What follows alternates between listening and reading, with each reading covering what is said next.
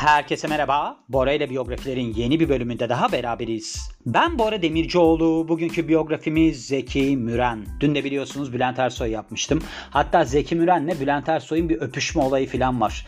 Biliyor musunuz onu? Duymuş muydunuz bilmiyorum. Ben bugün yine yürüyüşe çıktım. Yürüyüşe çıktığımda YouTube'u açıyorum. Orada Zeki Müren'le ilgili ne var ne yok hepsini dinliyorum. İki buçuk saat falan yürüdüm. Her şeyi dinledim. Ondan sonra eve geldim. Okudum. Ve şimdi de bu biyografiyi yapmaya karar verdim. İşte o dinlediğim kısımda Zeki Müren'le Bülent Ersoy'un böyle bir gecede işte aslında birbirlerinden pek hoşlanmıyorlarmış. Öpüşme durumları olmuş. Yani şöyle oluyor. İşte Bülent Ersoy tabii ki o sıralarda acayip ünlü. Zeki Müren gene çok ünlü. Ama Zeki Müren ismi kadar zeki bir insanmış. Yani Bülent Ersoy'un söylediği. Ve orada öyle bir durum geliştirmiş, geliştirmiş ki işte Zeki Müren sahneye çıkarmış Bülent Ersoy'u ondan sonra dudaklarından öpmüş. Tabii ki olay yaratmış. Öyle bir hikayeleri de var yani ikisinin. Hatta Bülent Ersoy kendisi anlatıyordu. Bülent Ersoy'a Zeki Müren şey diyormuş. Japon orkidesi çok beğeniyormuş filan. İşte her zaman bizim aramızda bir rekabet vardı filan diyor Bülent Ersoy. Ama gerçekten de ikisi de çok büyük isimler yani. Hatta bir konuşmasında da şey diyor Bülent Ersoy. Bir şarkı seslendirmişler beraber. O hani öpüştükleri gece. Orada diyor işte benim sesime çıkamadı. Dört perde aşağıda kaldı falan gibi. Yine de yükselemedi. Öyle bir şeyler anlatıyordu yani. Yani Zeki Müren hani Bülent Ersoy ikisine de baktığımız zaman çok güçlü sesler. Ama işte bu aslında tam anlamıyla bir devlerin savaşı olmuş. Burada ben her yerden size aktarmak istiyorum. Yani burada okuduğum şeyleri, dinlediğim şeyleri filan. Mesela Onerio'da vardı. işte Wikipedia'da filan vardı. Şeyi merak ettim. Biliyorsunuz müziğin paşası olarak anılır. Yani Zeki Müren. Hatta bir tane bir kaynaktan dinledim hatırlamıyorum nerede olduğunu. Şey diyordu Fahrettin Aslan Maxim gazinosu zamanında Zeki Müren işte böyle bir kapris yaptığında hatta bu olayla bitmiş aslında gazino macerası Zeki Müren'in. Fahrettin Aslan demiş ki Zeki Müren'e biz sana paşa dedik diye sen kendini gerçekten de paşa mı sandın ve dövdüğünü söylüyorlar. Hatta dövdükten sonra Maxim gazinosu sıra servilerdeymiş. Sıra servilerden işte 60 dışarı Zeki Müren'in kıyafetlerini falan kazancı yokuşundaki çöplere mi fırlatmış öyle bir şey olmuş. Yani ondan sonra da zaten o gazinoda çalışmadı deniliyordu. Yani müziğin paşası olarak anılmasının hikayesi de şu. 1969'da Aspendos konserinde ilk defa Antalya halkının kendisi için kullanmasıyla başlamış. Sonrasında Bodrum'da da kullanmışlar. Ben şeyde Zeki Müren'in kendisini anlattığı bir video buldum. Yani otobiyografisiydi öyle söyleyebilirim. Anlatıyordu işte ben şöyle dünyaya geldim, şöyle bir çocukluk geçirdim filan diye. Bu olayda orada bahsediyordu. Bir de bir filminden bahsediyordu işte. Filmin adı da ben sonrasında araştırdım ama bir türlü bulamadım. Yani film var mı diye baktım. Beklenen Şarkı filmi 1953 yılında. Şimdi bu Beklenen Şarkı filminde aslında Zeki Müren böyle bir şey canlandırıyormuş. Bir okulda, müzik okulunda galiba hademeyi canlandırıyormuş müziğe çok ilgisi olduğu için orada işte hademelik falan yapıyormuş. Galiba onun devamında da bir kızla arasında ilişki oluyor işte kızın babası istemiyor filan. Tam bilmiyorum çünkü izleyemedim filmi. Restorasyonlu bir versiyonu varmış ama filmi internette bulamadım. Birkaç tane film festivalinde gösterilmiş. Mesela Mubi'de filmin sadece böyle bir özeti filan vardı. Film yoktu. Yakında gelir diye düşünüyorum. Geldiği zaman izleyeceğim. İlk sinema filmi beklenen şarkıymış Zeki Müren'in. Ve bu film acayip derecede ticari başarı elde ediyor. Sonra Sonrasında da kendisinin bestelediği şarkılarından oluşan 18 filmde daha oynuyor, yer alıyor. Ben şeyi biliyordum. Mesela hani bu filmler izleriz. Ferdi Tayfur filmi, işte ne bileyim İbrahim Tatlıses filmi filan. Onlarda böyle şeyler vardır. İşte ne bileyim İbrahim Tatlıses bütün şarkıyı söyler filmin içerisinde. Yani dersiniz ki yani neden bu kadar uzun bir şarkı söyleme sahnesi var? Klip gibi bir şey var yani filmin içinde. Onu şey diye hatırlıyorum ben. Mesela o sıralarda arabesk yasak olduğu için insanlar bu şekilde ulaşabiliyorlarmış. Yani insanları öyle izleyebiliyorlarmış diye. Bunu dinlerken Zeki Müren'in biyografisini dinlerken YouTube'da sonra da araştırdığımda şöyle bir şey oluyormuş. Şimdi bu sanatçılar gazinoda çıkıyorlar ya. Gazinoda çıktıkları için çok da pahalı olduğu için gazinoya gitmek halk izleyemiyor. İzleyemediği için ne yapıyor? İşte planı alıyor. Ne bileyim filme falan gidiyor. Orada izliyor. O şekilde. Zeki Müren de böyle işte halka ucuz olsun diye yani gelebilsinler diye konserler düzenliyormuş. Öyle bir tarafı varmış yani. Hani burada bunu da anlamış oldum. O filmlerde uzun uzun şarkı söylemelerinin sebebi zannedersem yasağın yanında bir de insanlar dinleyebilsin, izleyebilsin diye öyle olduğuna karar verdim. Çünkü burada mesela Zeki Müren aslında hiç yasaklanmamış bir isim. Mesela askeri darbede falan Bülent Ersoy böyle bir sahne yasağı getirilmişken Zeki Müren'e hiçbir şey olmamış. Ama kalp sorunu sebebiyle mesela ne olmuş? İşte sahneye çıkamamış. Biliyorsunuz iki kere kalp krizi geçirmişti. Hatta hayata veda ettiği şeyde sorunda kalp krizi oldu. Yani o yüzden hani anladım ki filmlerin sebebi o. Şimdi şöyle ben devlet sanatçısı ünvanını aldığı yıldan bahsedeyim. 91 yılında almış. Altın plak ödülünü kazanan da aslında ilk sanatçı. 1955 yılında Manolyam adlı şarkısıyla Türkiye'de ilk kez kazanmış altın plak ödülünü. 600 aşkın plak ve kaset dolduruyor. Plağı okuduğu ilk şarkı Şükrü Tunar'ın Bir Muhabbet Kuşu güfteli şarkısıymış. Başka bir şey var mı diye bakalım. Şimdi şöyle ben gene Onedio'dan gideceğim. Onedio'da çünkü gerçekten de şey çok kapsamlı bir hem biyografisi var hem de yaşadığı bir ilişki var. Hatta onunla ilgili videosu da var. Ben böyle her şeyi bakıyorum. Sonrasında da onaylıyorum. Gerçek mi bunlar doğru mu filan diye. Şimdi şeyi mesela onaylayamadım. Bu Maxim gazinosundan kovulma olayını falan. Hani Fahrettin Aslan'ın dövdüğü durumu filan. Bir de şey vardı onu da hatırlıyorum. Fahrettin Aslan'ın oğlu var. Sacit Aslan mıydı? O şey demişti. Zeki Müren 3 tane kadından çocuğu oldu. Onlar aldırttı. 2 tanesi hayata veda etti. Bir tanesi yaşıyor diye ve isimlerini verme yani ismini vermemişti o yaşayan kadının da. Öyle de bir durumu varmış yani. Şimdi biliyorsunuz yani Zeki Müren hani kıyafetleri olsun aslında yaşantısı olsun falan eşcinsel olduğu düşünülen bir sanatçı. Ama yani biseksüel olarak da aslında böyle bir cinsel tercih olarak görülebilir. Çünkü yani 3 tane kadından işte çocuk aldırmışlığı var. Kadınlarda galiba Zahide diye bir kadına mesela çok aşıkmış. Annesinin arkadaşı mıymış neymiş hatırlamıyorum. Öyle de bir kadın varmış yani. Çok aşık oldu. ilk aşık olarak görülen. Ancak bununla beraber çok böyle bir hani tutkulu bir ilişki yaşamış. Kürşat Bey'le. Şimdi bundan bahsedeyim size. Burada Onedio da vardı. Zeki Müren'le ilgili pek çok şey bugüne kadar merak edildi. Özel hayatıyla ilgili çok fazla bilgi bulunmayan Müren'in uhrevi aşkını Radi Dikici Zeki Müren isimli kitabında anlatmış. Genç bir subay olan Kürşat Bey'in Zeki Müren hayranlığı ve ikilinin yaşadığı aşk kitapta şöyle anlatılıyor. Uzun boyluydu, açıkçası çok da yakışıklıydı. Kız arkadaşı bulmakta hiç zorlanmamıştı. Adı da görev aldığı yerlerdeki hanımlarla yaptığı kaçamaklar nedeniyle çapkına çıkmıştı. Ama o çok dikkatliydi. Asla bu konuda dikkat çekici bir yanlışlık yapmamıştı. Aksi halde mesleğinden olabilirdi. Bir zaafı daha vardı. Zeki Müren'in sesine aşıktı. Zeki Müren'in sesine aşık olduğu için Zeki Müren'le tanışmak onda bir saplantı haline gelmişti. Bunun için her şeyi yapmaya razıydı. Ama Zeki Müren'e ulaşmanın mümkün olmadığını da anlamıştı. Vazgeçmedi. Araştırdı. Sonunda bir arkadaşı ona Zeki Müren'in her akşam Cihangir saunasına gittiğini, ha, gittiğinin haberini verdi. O hafta sonunda İstanbul'a gelince saat 17 sularında saunaya gidiyor. Şimdi burada biraz zamanlar değişik olarak aktarılmış anlayamadığım bir şekilde. Oradan başlayayım ben. Yani biraz yine gerçek kesit havasına gideceğiz. Perihan Savaş'ın zaman değişiklikleriyle gideceğiz. Sauna'ya gidiyor. Yani burada bizim hikayemizin kahramanı Kürşat Bey. Kürşat Bey'in Zeki Müren'e ulaşmak için yaptığı şeylerden bahsediyor şu anda. 17'de saunaya gidiyor. Ortam gerçekten farklı. İstanbul'un kalbur üstü insanları saunada. Ama aralarında Zeki Müren yok. İşte bir saat kadar oyalanıyor. Ardından da bakıyor ki Zeki Müren gelmiyor ve saunadan çıkarken bir bakıyor ki Zeki Müren o sırada geliyor. Tekrar Zeki Müren'i görünce saunaya giriyor. Ve sadece onunla tanışmak için saunaya geldiğinden bahsediyor yanına gidip. Zeki Müren onu görür görmez o kadar beğeniyor ki anında aşık oluyor. Ancak böyle bir şey Kürşat Bey'in aklının köşesinden geçmediği için o çok sevdiği sanatçıyla bir araya geldiği için mutlu. Ertesi cumartesi için yine sözleşiyorlar. Zeki Bey, Kürşat Bey'in de kendisine aşık olduğuna emin. Bu da enteresan bir durum. Yani şöyle ben mesela geçmişte şey yapardım bir tane kanalda sunuculuk yapardım. Orada da bir eşcinsel kişi vardı yani. Ve o böyle benim de eşcinsel olduğumdan çok emindi. İlginç bir durumdu yani bu. Ben mesela o sıralarda kız arkadaşım var. Hiç alakalı birisi değilim falan. Yok diyordu. Sen kesinlikle öylesin farkında değilsin falan.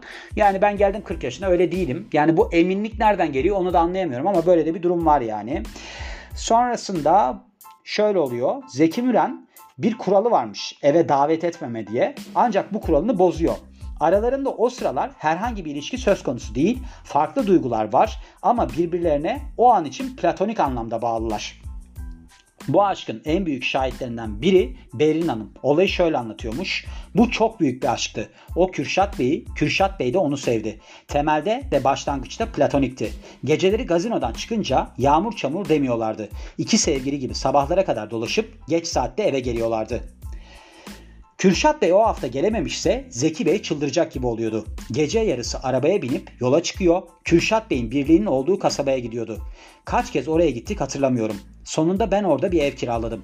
Ama evi kiralamak bir soruna da beraberinde getirmişti. Zeki Bey'in görüldüğünde tanınmaması mümkün değildi. Peki eve nasıl, nasıl girecekti? Ben de Türkçeden okuyamama kısmına geçtim gene. Bunların sonucunda Zeki Müren şöyle bir çözüm buluyor kara çarşafa giriyor. Böyle kara çarşafın içinde görüşmeye başlıyorlar. Hatta şöyle olmuş. İlk defa çarşafı giyip evde yürümüş ve demiş ki ayol benden daha iyi kadın mı olur? Ardından da gülmekten yerlere yatmışlar.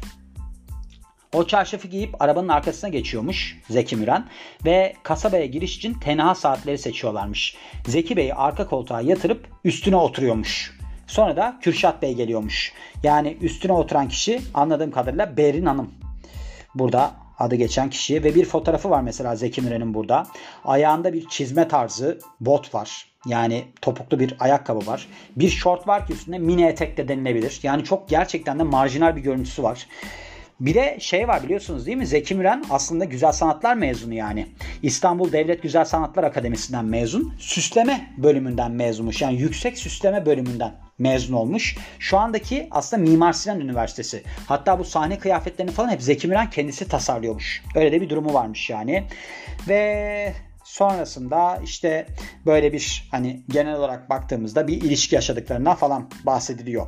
Yani platonik olarak da görünen bir ilişkiymiş. Peki sizce kara sevda nedir demişler Zeki Müren'e. Hani sırılsıklam tabir edilir ya hiç böylesine aşık oldunuz mu? Sırılsıklam. Zeki Müren şöyle cevaplıyor. Ben 8 sene 1962'den 1970'e kadar büyük bir sarhoşluk içinde bir aşk yaşadım.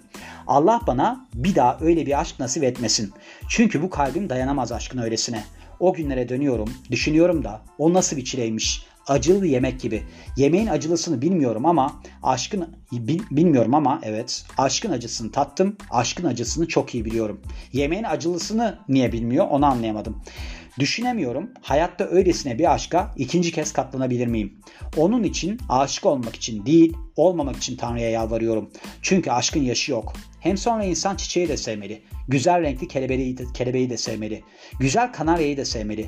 Güzel bir denizi de, güneşli bir günü de sevmeli. Belki yağmurlu bir güne de yaratan varlığı sevmeli. Yani Yunus Emre'nin felsefesine tapıyorum. Sonrasında bir de Mete Akyol'a gazetenin yöneticileri tarafından cinsel kimlikle ilgili sorular sorması konusunda baskı yapılmış. Mete Bey de Zeki Müren'in karşısında utanıp sıkılınca malum soruyu Müren kendisi şöyle yanıtlamış. Aslında dört duvar arasında kalan ve topluma, insanlığa zarar getirmeyen insan özellikleri menfi olarak eleştirileceği yerde özel hayata saygı duyulup normal olarak kabul edilmelidir. Dört duvar arasında kalan özellikli, özellikler ki bunlar Tanrı'nın çizdiği kader ve yaratıcılıkla ilgilidir. Kişinin yalnız ve yalnız kendisini ilgilendirir. Kürşat Bey ve Zeki Müren arasında yaşanan aşk kitapta şöyle devam ediyormuş. Kürşat Bey o kadar onurluydu ki Zeki Bey'den en küçük bir hediye dahi almadı. Hatta bir seferinde Zeki Bey onun için iki takım elbise diktirdiğinde aralarında resmen kavga çıktı. Sen nasıl benim iznim olmadan böyle bir şey yaparsın asla kabul etmem diye bağırıyordu. O elbiseleri asla giymedi. Kürşat Bey ve Zeki Müren aşk ilişkileri bittikten sonra dost olarak görüşmeye devam etmişler ancak hassas detaylar hiçbir zaman bitmemiş. Ve veda zamanı geldiğinde de yani Zeki Müren vefat ettiğinde de Kürşat Bey onu alnından öperek uğurlamış. Şöyle oluyor. Zeki Müren 24 Eylül 1996 günü yani salı günü vefat ediyor ve gömülmeden bir gece önce Bursa morgunda bir ziyaretçisi var. Kürşat Bey ve oğlu. Kürşat Bey aynı meslekte çalışan hostes bir arkadaşıyla evlenmiş ve ondan bir oğlu olmuş. Uzun uzun sevgili arkadaşına bakmış, gözyaşını oğluna belli etmemeye çalışmış. Alnından öperek Zeki Müren'e veda etmiş. Böyle bir durum varmış yani gördüğünüz gibi. Şimdi genel olarak baktığımızda yani böyle bir madde madde gidersek Zeki Müren'in hayatına Şöyle başlıyor. Yine Onedio'dan gidiyorum. 6 Aralık 1931 tarihinde dünyaya geldikten sonra Zeki Müren bir cumhuriyet çocuğu olarak hayatının ilk yıllarını yaşıyor. Bursa'nın Orta Pazar Caddesi'nde Kaya ve Hayriye Müren çiftinin çocuğu olarak başladı hayata. Deniliyor. Yaşama dair ilk duygularını o caddede bulunan ahşap evde geçiriyor Zeki Müren. İlk gençlik yıllarında yeteneği öğretmenleri tarafından keşfediliyor. Bu sayede müzikli okul müsamerelerinde başrolleri oynamaya başlıyor. Hayatındaki ilk rolü bu müsamerelerden birindeki çoban rolü ve ileride bugünleri özlemle anıyor Zeki Müren. Lise yıllarına geldiğinde babasından İstanbul'a gitmek için izin istiyor onay veriliyor ve bunun sonucunda Zeki Müren İstanbul Boğaziçi Lisesi'ne başlıyor. Şimdi Zeki Müren'in ben dedim ya hani böyle bir şeyi vardı. Aslında kendisinin anlattığı bir otobiyografisi yani sesli öyle diyebiliriz. Zeki Müren bütün okulları birincilikle bitirmiş. Hatta Güzel Sanatlar Akademisi'ne de birincilikle girmiş. Askerlikten de birincilikle böyle bir terhis olduğundan bahsediliyor. Yani anladığım kadarıyla onur ödülü falan almış. Öyle bir durumdan bahsediyor yani. Ben anladım ki Zeki Müren aşırı derecede mükemmelliyetçi bir insan. Yani hem çok zeki birisi hem de aşırı derecede mükemmelliyetçi. Mesela bu bir tane radyoya giriyor. Birazdan bahsedeceğim. Neyse orada anlatırım ben. Orada çok ilginç bir detay var. Başka yerde gördüm. Burada görmedim. Ardından Zeki Müren imtihanların hepsini geçerek İstanbul Devlet Güzel, San Güzel Sanatlar Akademisi'ne yani şimdiki Mimar Sinan Üniversitesi'ne giriyor. İlerleyen yıllarda yüksek süsleme bölümü Sabih Gözen atölyesinden mezun oluyor. Desen çalışmalarını öğrencilik yıllarından başlayarak pek çok kez sergiliyor ve ilerleyen yıllarda da bu uğraşından vazgeçmiyor. Müzikle dolu öğrencilik yılları başlıyor. Zeki Müren Bursa'da Tamburi İzzet Gerçeker'den aldığı solfej ve usul dersleriyle musiki bilgileri öğrenmeye başlıyor. 1949'da Boğaziçi Lisesi'nde okurken sinema yönetmeni ve yazan Arşavir Alyanağ'ın babası Agopos Efendi ile bir başka hocası Udi Krikor'dan aldığı derslerle de musiki öğrenimini sürdürüyor. Daha sonra fasıl musikisini iyi bilen ve geniş bir repertuarı olan Şerif İçli'den çeşitli eserler meşk ediyor. Refik Fersan'dan, Sadi Işılay'dan, Kadri Şençalar'dan faydalanıyor. TRT stüdyolarını mesheden genç bir adamın sesi kısmına geliyoruz. Şimdi 1950 yılında henüz üniversite öğrencisiyken TRT İstanbul Radyosu'nun açtığı ve 186 adayın katıldığı solist sınavını birincilikle kazanıyor Zeki Müren. Zannedersem tek kişiymiş zaten kazanan bu arada. O günden bugüne onun sesini duyabilmek bir şans olarak görülüyor. Şimdi şöyle olmuş. Burada soru sormuşlar Zeki Müren'e. Demişler ki kaç tane şarkı biliyorsun? Zeki Müren demiş ki 4000. Yani orada şok olmuş herkes zaten. Şok olmuş galiba Türkçesi bu arada şok olmuş değil. Neyse yani böyle bir repertuarı varmış. Hani dedim ya demin böyle acayip mükemmelliyetçi bir insan diye. Gerçekten gerçekten de öyle. Mesela Zeki Müren'in kendisinin bulduğu şeyler var. Bunlardan bir tanesi bu arkadan hani orkestranın tek stil giyinmesi var ya onu aslında bu adam buluyor. Zeki Müren buluyor. Yani şöyle oluyor. Selahattin Pınar galiba orkestra şefiymiş. Şimdi adını yanlış söylemiş olmayayım da. Neyse o adam gerçekten de çok şık giyinen birisiymiş. Pınar soyadı ondan eminim de Selahattin ya da Sebahattin olabilir bilmiyorum. Neyse Zeki Müren'e diyor ki ben diyor senin istediğin şekilde giymem herkesle aynı giymem. Zaten diyor ben çok şık giyiniyorum. Zeki Müren de diyor ki ben diyor sizin çok şık giyindiğinizi biliyorum ama diyor bir öncülük edin. Böyle bir tek plan yani uniform olarak tek ne derler kıyafet olarak çıksınlar sahneye. Onu diyor ki Zeki Müren ben mesela geçmişte ilkokul yıllarımda işte defterleri plak şeklinde keserdim ve onların ortasına Zeki Müren plakmış gibi böyle şeyler yapıştırırdım, etiketler yapıştırırdım. Hatta onu plakçalara koyarmış ve dermiş ki ben demiş ileride kendi plaklarımı böyle bir şeyde dinleyeceğim. Yani her şeyi adam baktığınızda geçmişte planlamış. Yani ne olmak istediğini 3 yaşındayken de biliyormuş. Mesela o sıralarda da şarkılar falan söylüyormuş. Çok ilginç bir durum yani. Hani bir insanın o sıralarda yolunu çizmesi ve o dönemde yolunu çizmesi çok ilginç bir şey. İlk radyo konserine gelirsek 1 Ocak 1951'de İstanbul Radyosu'nda canlı olarak yayınlanan bir programda ilk radyo konserini veriyor ve bu konseri çok beğeniliyor. Bu konserde kendisine eşlik eden saz ekibi Hakkı Derman, Şerif İçli, Şükrü Tunar, Refik Fersan ve Necdet Gezen'den oluşuyor. Konserden sonra Hamiyet Yüceses stüdyoyu arayarak kendisini tebrik ediyor. O yıllarda TRT Ankara Radyosu Anadolu'da en çok dinlenen radyo ve İstanbul Radyosu Anadolu'dan net olarak dinlenemiyor. Şimdi şöyle Hamiyet Yüce Ses aradığında Zeki Müren çok etkilenmiş. Çok şevk oldum diyordu hatta kendisinin anlattığı kısımda. Ve demiş ki Hamiyet Yüce Ses çok demiş etkilendik gözyaşlarımıza boğulduk eşimizle. Zeki Müren de şey diyor ben diyor sizinle diyor bir masada oturmuştum diyor. Ben diyor böyle gözlüklü zayıf bir çocuktum diyor hatırladınız mı diyor. O da diyor ki papyonlu çocuk mu? Yani oradan da hatırlamış aslında. Muhabbet Kuşu Şimdi şöyle Muhabbet Kuşu şarkısını plağa doldurtuyor. Yani şöyle olmuş aslında tüm Anadolu'da tanınmayı amaçlamış. Hani demin söyledim ya İstanbul Radyosu Anadolu'dan net olarak dinlenemiyor diye. Öyle bir aslında girişimde bulunmuş. Zeki Müren'in 15 yılını verdiği radyo programları var. Zeki Müren bu başarılı ilk konserden ve plak çalışmasından sonra Türkiye radyolarında, Türkiye radyolarında düzenli olarak eserler seslendirmeye başlıyor. Radyo programları 15 yıl sürüyor. Bunların çoğu canlı yayın programları. Zaten o sıralarda canlı yayın varmış. Böyle bir kayıt falan yokmuş. Onun için de mesela bu hani ilk performansı var ya konserini veriyor ya 1 Ocak 1951'de. Burada bir tane kadın sanatçı gelmediği için konseri veriyor. Yani orada böyle bir boşluk doğuyor ve diyorlar ki radyo işte yöneticileri Zeki Müren'e sen diyorlar hemen buraya gel sen geçeceksin. Hatta konseri verdikten sonra da işte oradaki programcı diyor ki Zeki Müren'i dinlediniz. İnsanlar tabii ki o sıralarda böyle Zeki Müren'in yüzünü falan görmedikleri için olay oluyor sesi. Çok beğeniyorlar ve sonrasında işte böyle merak uyandırıyor ve devamında Zeki Müren yıldızlık mertebesine ulaşıyor. Bir yandan da gizemli bir durumu var yani baktığınızda. Ben de oradan yol alıyorum mesela. Nasıl? Bora ile biyografileri dinliyorsunuz mesela. Diğer podcast'in Besin Piramidini dinliyorsunuz. Diyorsunuz ki acaba nasıl birisi filan. Yani gördünüz mü bilmiyorum ama beni çok da hoş birisiyim. Ve sonrasında radyolardan tüm Türkiye'ye sesleniyor. Ne o bensiz edebilir ne temelli gidebilir. Öyle bir şarkısı varmış yani. Galiba bu şarkı yani çünkü arkada böyle bir YouTube videosu var. İlk sahne konserini 26 Mayıs 1955 tarihinde veriyor. Şimdi Müren bundan sonra kendini daha çok sahne ve plak çalışmalarına veriyor. İlk sahne konserini 26 Mayıs 1955 tarihinde veriyor. Genellikle dizayn ettiği sahne kıyafetlerini giyiyor. Saz heyetine tek tip kıyafet giydirmek ve T podyum kullanmak gibi çeşitli yenilikler getiriyor. Bu T podyumu da izleyicisine daha yakın olsun diye kullanmış Zeki Müren. Maxim Gazinosu kariyerine gelirsek Maxim Gazinosu sahnelerinde aralıksız 11 yıl boyunca Behiye Aksoy ile dönüşümlü olarak sahne alıyor.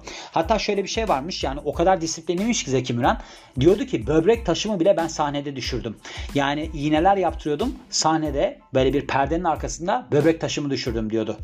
Yani öyle bir iş disiplini varmış. 1976'da Londra'daki Royal Albert Hall'da konser vererek bu mekanda sahne alan ilk Türk sanatçı oluyor. Zeki Müren 600'e aşkın plak ve kaset dolduruyor. Bundan daha önceden bahsetmiştim. Kimi zaman da tartışmalara neden olan özel hayatı var tabii ki. Zeki Müren hayatı boyunca hiç evlenmiyor. 1950'lerin Türkiye'sinde alışılmış kalıpları zorlayan elbiseleri ve sahne davranışıyla halkın ilgisini sürekli olarak üstünde tutmayı başarıyor. Mesleğe başladığı ilk yıllarda daha sıradan kıyafetler ve saç stilleri taşımasına rağmen ilerleyen yıllarda kadınsı kıyafetler, saç modelleri ve makyajıyla sahnelerde yer alıyor. Bununla ilgili de şey diyor.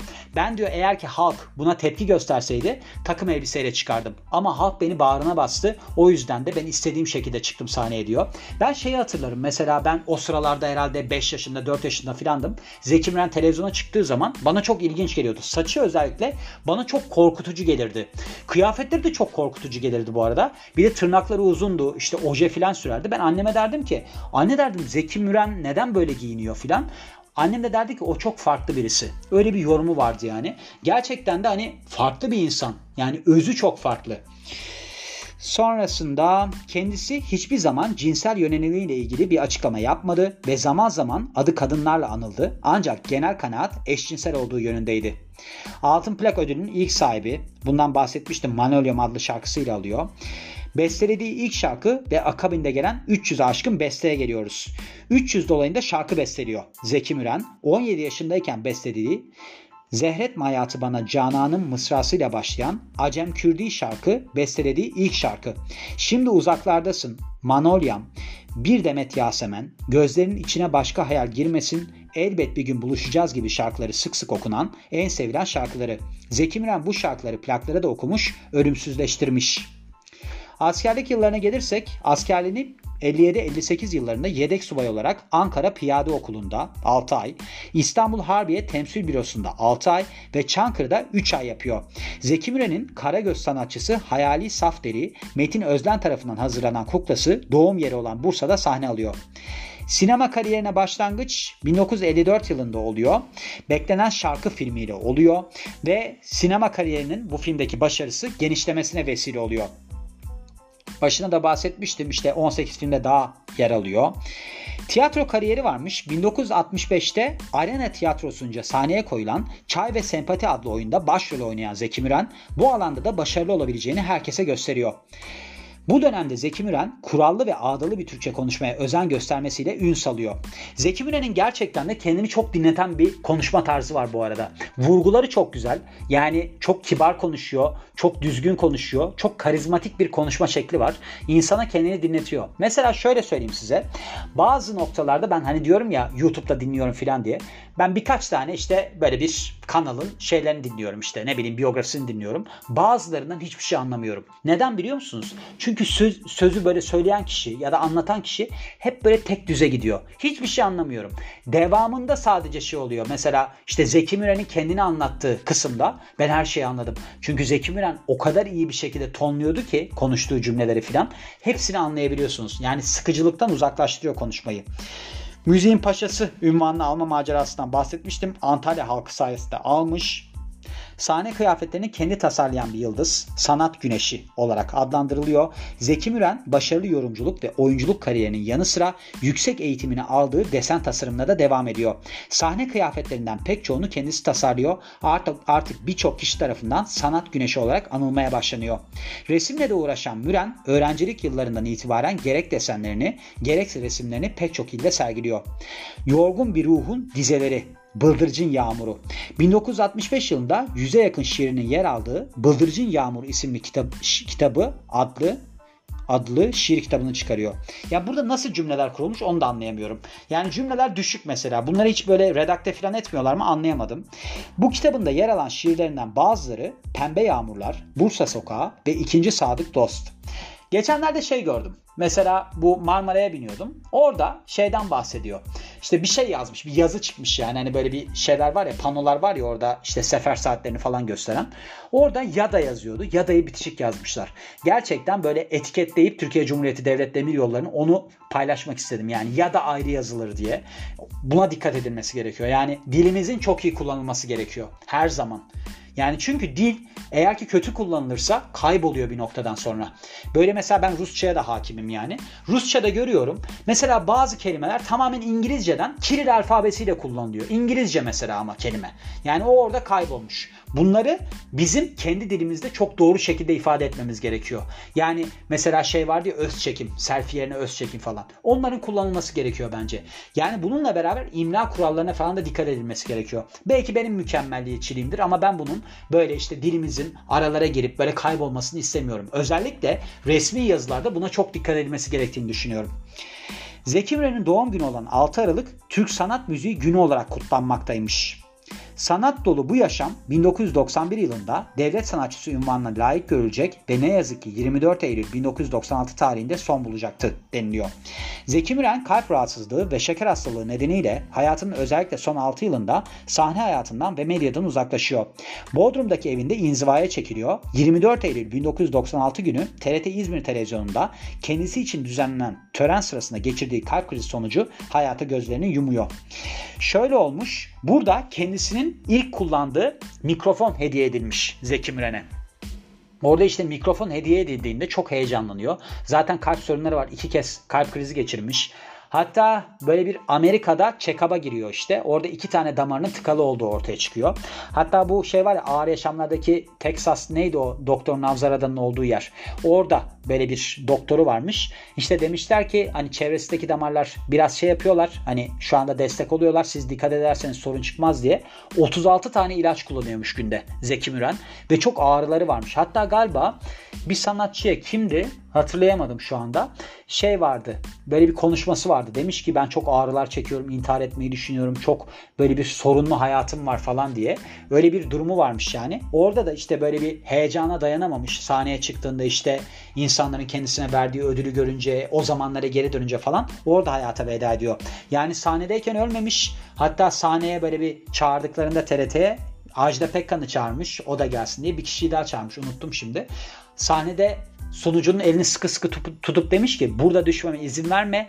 Çünkü burada düşersek hani kendimizi küçük gösteririz. İçeriye gittiğinde işte böyle bir hani sahne bittikten sonra sahne derken çekim bittikten sonra içeriye gittiğinde ölmüş. Benim hatırladığım sanki sahnedeyken öyle bir durum vardı. Yani program çekimi sırasında kalp krizi geçirip fenalaştığını hatırlıyorum. Ama orada öyle deniliyordu. Ondan da tam emin olamadım ama öyle bir durum var yani. Ve başka bir şey var mı diye bakıyoruz. Bugün yaşasaydı 90 yaşında olacaktı denilmiş. Bu kaç yılında çıkmış? Önceden çıkmış galiba. Çünkü yani kaç doğumlu? 31 doğumlu. Şu anda 92 yaşında olacaktı aslında hemen hemen yaşasaydı.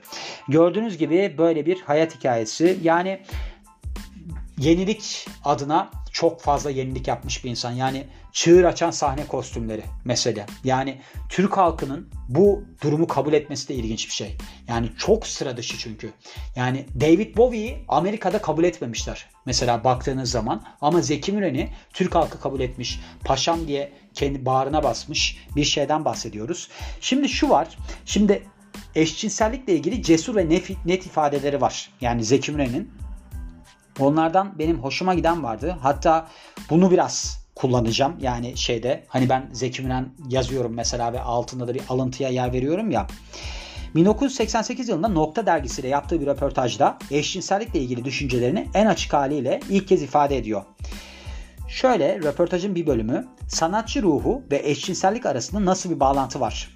Eşcinsel anlamında kullanılan gay sözcüğünün lugat anlamı neşeli. Eski İngilizce'de böyle. You are so gay çok neşelisin demektir. Yani şu anda da aslında tuhaf anlamında kullanılır. Yani gay tabii ki eşcinsel anlamında da kullanılıyor ama böyle bir farklı tuhaf anlamında da kullanılır. Sanat anlamında dünyanın ünlülerini tetkik ettim. Zeki Müren diyor. %80'i hatta daha fazlası gay. Demek ki iki ruhu da taşıyor. Ben buna hata demiyorum. Ruh zenginliği diyorum. Hem kadın ruhunu hem erkek ruhunu taşıyıp da bunu rezilliğe dönüştürmemek. Bir Taksim Parkı'nda yırtmaçlı etek giyip 45 numara ayakkabıyla kendini kadın zannederek dolaşmak vardır. Onu da küçük görmüyorum. Belki transseksüeliteyi de bilmiyorum. Bilmediğim için onları ayıplar gibi, onları nefretle anar gibi olmasın bu lafım. Gay esprilidir. Gay çocuk doğuramaz ama sık sık espri doğurur, şiir doğurur, beste doğurur, heykel doğurur, seramik doğurur. Yani güzel sanatların tüm dallarını doğurur, bir enstrüman çalar demiş açıklamasında.